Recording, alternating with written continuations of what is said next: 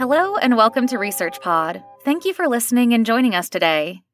In this episode, we look at the collaborative work of Dr. R. Scott Conley, Associate Professor in the Department of Orthodontics and Oral Facial Genetics at the Indiana University School of Dentistry, USA, who is a champion in the field of orthognathic or jaw. There have been dramatic developments in its history, with AI and computer aided surgical simulation beginning to shape its exciting future.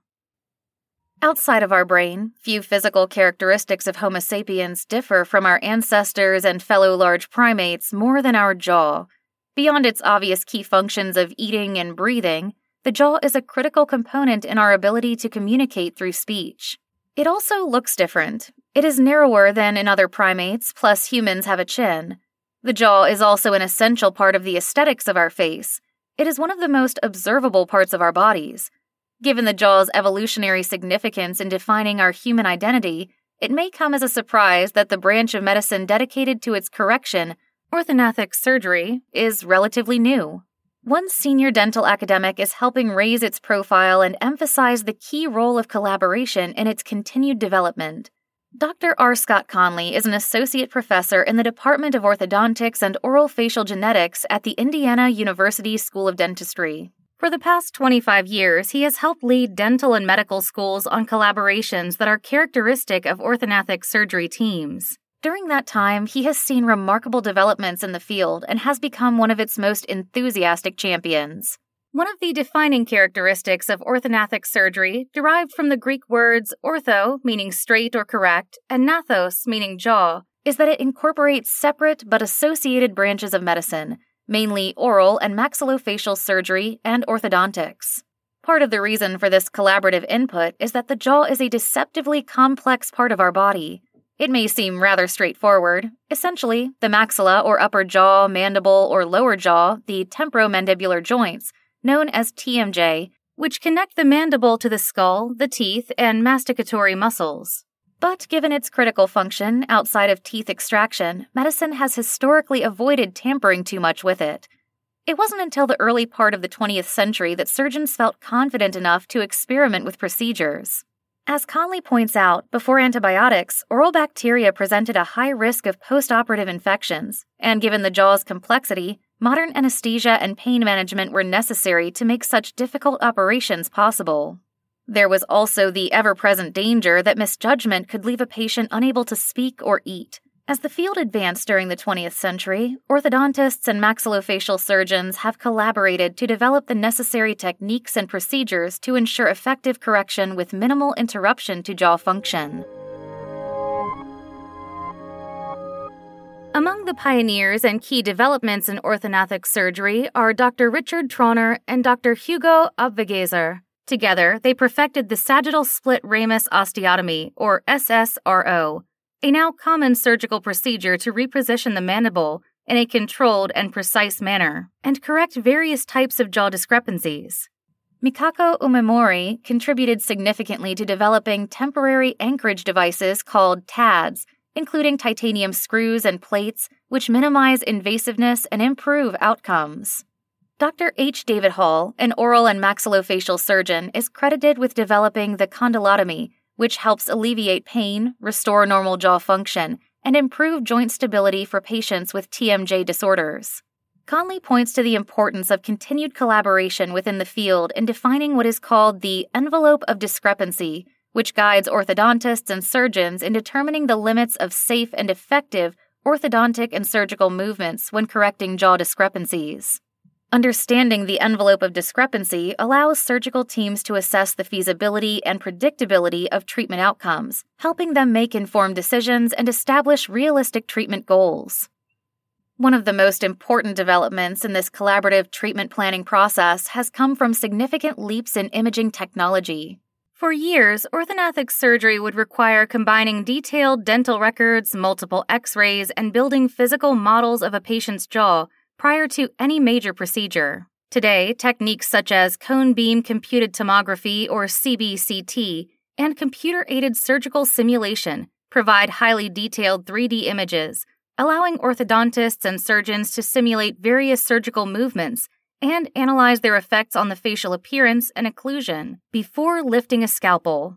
Notably, they can easily share data to allow the input of other specialists in real time to ensure a successful outcome.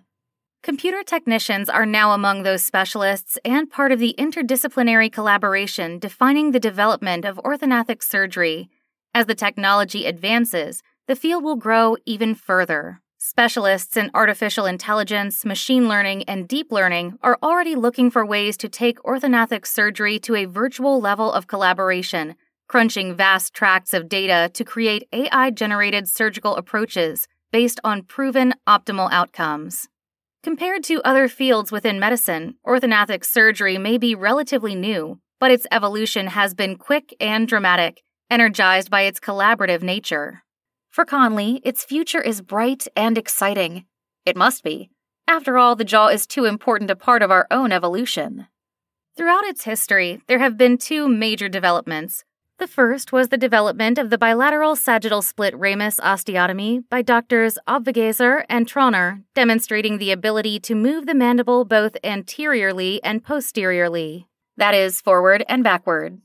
The second was the work by Dr. William Bell, an oral surgeon in Dallas, Texas, who showed the maxilla could safely be moved in all three planes of space. Prior to his work, most jaw surgery was only done in the mandible. The occlusion or bite would be correct, but the facial aesthetics could be compromised. Once both jaws could be moved, not only could ideal occlusion be achieved, but facial aesthetics could be optimized at the same time. For orthognathic surgery teams grounded in the fundamental principles, the ability to use new advanced technology, including digital intraoral, dental, scans, digital radiology with CBCT, and now computer aided surgical simulation, this has revolutionized the field because what once took 8 to 10 hours to plan can now be done in far less time and with equal or greater precision. More patients can be treated due to the increased efficiency of the technology. While not a substitute for surgical skill, this new technology makes it easier for a good surgeon to become a great surgeon and the ability to see the patient in new and more accurate ways. Another challenge facing the field is the collaboration between both the providers themselves and the separate insurance authorization process are two big challenges today. We have all been told that insurance does not and will never dictate treatment. Unfortunately, this is simply not true. Each insurance company has a process to determine what procedures will and will not be covered. While the insurance industry does work with both professions to establish criteria for what procedures will be covered benefits, and which patients will be approved, some group of patients is always overlooked despite the best of intentions. The problem is made more challenging since it involves both dental insurance coverage for the orthodontic care and medical insurance for the surgical care. Treatment can be covered by one or both, but in some instances will not be covered by either. Unfortunately, the two insurance entities are frequently completely separate and do not coordinate the necessary care approvals. Collaboration between providers is easier with technology, but the team must guard against the very technology that improves our abilities from separating us. Treatment plans can be done in separate buildings, but then team members risk losing touch with one another. It is important that early practitioners treat as many cases as possible, learn to coordinate and collaborate with the other discipline, and read the literature from both disciplines. It is a tremendous amount of work, but when done, can be one of the most rewarding aspects of clinical practice. Technology will continue to be a tremendous tool for both disciplines. AI, machine learning, and deep learning will continue to impact the field, but providers must remain grounded in principles while deciding whether specific tools help or hinder our professional growth. At the end of the discussion, it is the provider who wields the tools for the best outcome, not the other way around. That's all for this episode. Thanks for listening, and stay subscribed to Research Pod for more of the latest science. See you again soon.